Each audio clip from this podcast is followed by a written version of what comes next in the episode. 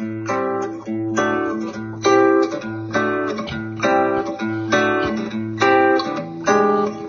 り込んだ君を起こして月を見よう。こんな綺麗な月は生まれて初めて。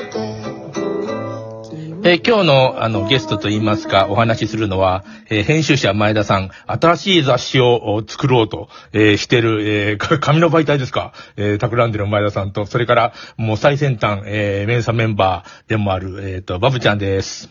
よろしくお願いします。よろしくお願いします。まあ、ちゃんとちょっと声が似てるということをさっき判明した。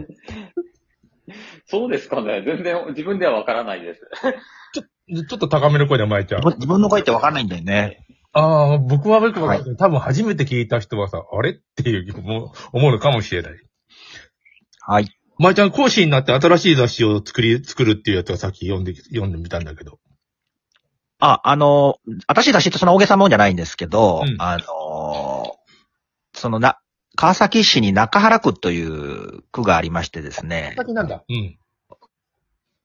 武蔵小杉の駅が有名なんだけど、そこの、なんていうのかな、あの、助成金を中原区からいただいて、で、始めたその中原新メディア編集会議みたいな、あの、ところで、えーまあ、全員で5人しかいないんですけど、うん僕を入れて5人なんですけど、その5人のメンバーで、あの、まあ、雑誌っていうかね、小小冊子ですね。で、紙？あの、うん。で、一応ね、まあ、あの、印刷、アスクルだったかな？ララクスルだったかで、あの、うんうん。有名なやつ。ご500部とか1000部ぐらいの単位で、こう、印刷して、うん。えー配ったりしようと思ってるんだけど、あの、こうキャンバっていうですね、アプリがあってですね、これがすごい優れもんで、あの、キャンバは、こう、まあ、デザインのテンプレートみたいなのが結構あってですね、うんまあ、もちろん小冊子もできるんですけど、他にこう、いろんな、はがきだとか、本当何でもできちゃうんですね。ポスターにしろ、そのチラシにしろですね。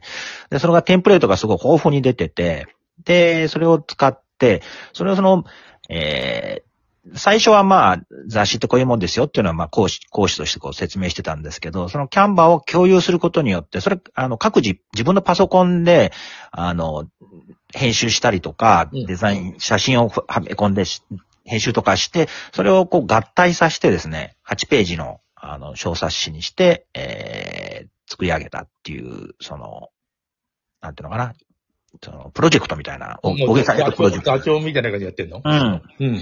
で、それをまあ、あのデータ、PDF でデータにもできるので、それをその、SNS とかで、こう、まあ、よ、ばらまいて読んでもらうと、ばらまくっていうかな、はい、あの、拡散して読んでもらうみたいなのと、えー、まあ基本的にそれ、商業出版物ではないので、まあ配って、あの、読んでもらうとかですね、そういうのをちょっと試みとして、えー1月やってたということなんですね。ああ、なるほど。もう、バブちゃんから見ると、かなり、あの、金井製紙工業な感じなのかな？かなり、もう、ば、ばあちゃんから見たら、家内製紙工業です。いえいえ。でも、あの、キャンバーすごく便利ですよね。自分もあの、えっと、自分のやってるビジネスのその料金表とかお客さんに見せる用のものを作ったりとかには使ったことがあります。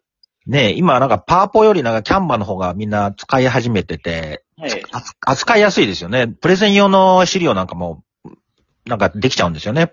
あの、そうですよね。キャンバーってなんかその、パワポとかのソフトウェアと違って、なんか、こう、共同作業するときにリアルタイムで相手がしたことが反映されたりとか、今相手が何してるかが見えるんで、すごく便利ですよね。あ、そうなんですよ。あの、共有できるのが本当いいですよね。で、はい。うん。雑誌作りにやっぱり向いてるんですね。雑誌というか、まあそうですね。そういう、その、媒体っていうのかなその雑誌っていうと、それはすごいみ、あちょっと大げさになっちゃうんだけど、その、小、小冊子なんだけどね。小冊子なんだけど、8ページの小冊子なんだけど、それをそのデータでも、こう、拡散できるし、プリントしてそれを配ることも可能なので、で、その、じ自治体とかね、それや、やられるといいんじゃないかな。まあ、どんな、あの、組織でもいいんだけど、やるといいんじゃないかなと思いましたけどねそれ。があの、ま、まいちゃんがやってるあの、ビジネスといいますか、あの、なってる可能性もあるのね。あの、いみんな自治体がこう、それやりましょうみたいなことのモデルみたいな。まあ、うん、そうね、ビジネスにまで行くかどうかはちょっとわかんないんだけど、あの、基本的にその助成金でスタートしたの。ああ、の、上本さんも助成金いただいて活動してみたいだけど。あれで結構、まあ僕得意かもしれないと思ってるんだけど、あの、勝率が今いいですからね。でも、あの、無駄遣いできないんだよね、実は。あ、できないできない。もうあの、すごいや決まって結構厳しいよね、結構ね。うん。そうなんです。結構厳しいので、あの、飲み会とかで使えないんですよね。捕まるで。それはできない。バブちゃん助成金を使ったりとかしないよね、今まで。えっと、使ったビジネスとかは結構ありますよ。なんか、あの、自分もフリーランサーで10年以上やってるんですけど、初期の頃は結構国とか県の事業とかで、助成金が降りてる事業の、まあ、アプリとかを作ったりしてたんで、結構助成金というか税金で飯食ってた時期がありますね。ああ、あのー、前ちゃん言ったかな、バブちゃんがあの、作った、えーやつで、我々がみんな知ってるのは、あの、あの、目を大きくしたり、顔をかっこよくしたり、可愛くしたりってするやつ今あるじゃない？はいはいはい。と元になったのをバブちゃんが一番最初作ったんですよ。で、ですごいよねそ。れでばらばらまいて、ばら、ただでばらまいて、ビジネスしてないっていう。なんかつ、ついていきたいな 本当に一応あれなんですあの、全然儲かってないんですけど、あの、アンドロイドと iPhone で45万ダウンロードいきました。行くよね、それ羨。ましい。それそれがちゃんとビジネスにしてないって、そういうの。まあ、どんどんやって、みたいな。へビジネスにするつもりが失敗して儲からなかったんです。あの、あ、そうなんですかマネタイズが上手にできなかっただけで、儲ける気ゴリゴリでやったんですよ。アプリ内に課金とかもし、あの、つけましたし、うん広告とかもつけてバリバリ稼ごうと思って、ダウンロード数は出たんですけど、ちゃんとそれが、なんだろう、マネタイズあの、お客さんがいるのにお金が集まらないっていう状態になってしまマネタイズ難しいよね。うんほんと、マネタイズは難しいよね。僕もフリーランスになってから、ほんと、どうやって現金化しようかなと。今、僕はマネタイズしようって頑張ってんだけど、でも、あの、バブちゃんには、はいあの、レタスくん、レタスくんっていうかね、あの、マネタイ、彼はマネタイズが得意なのかな？今、相棒っていうそうで、そうでわかんないです。でもね、あの、自分もそのいろいろ失敗して分かったことがあるんですよ。お客さんって自分たちのプロダクトにさほど興味がなくって、えっと、ただなら全然使うけどお金出したまで使わないっていう人がめちゃくちゃたくさんいるんですよ。めちゃくちゃいる、めちゃくちゃいるんですよね。ちょっとどうしよう、どうしよう、それ、どうしよう。いや、ほんとね、あの去年、さ、バブちゃんがまあ立ち上げたと言いますか、ね、あのーえーやつがありまして、7月ですよ。もうあっという間にお金あれ集めたんだよね。NFT か。はい。うん。はい。あれ？はえ NFT。うん、あれは、な、なんだろう、あの、流行りがあったとか、なんか、あるいは、あの、外的要因なんですか？それとも、内部の、えっ、と、はい。えーなんていうかな、あの、うんま、マネタイズが上手だったのか？あれはね、あの、割かしマネタイズ上手だったと思いますよ。結局ちゃんとみんなの興味を引けたってことで、お金を出してまで、こう、なんか参加したいっていう興味を引き出せたのは、まあ、その、お金を出したくなるものとかサービスとかを、事象を作るってことも大事なんですけど、それを知ってもらったり、どういうふうに伝えるかで、だいぶ興味っていうか、そこの伸びしろ変わってきますもんね。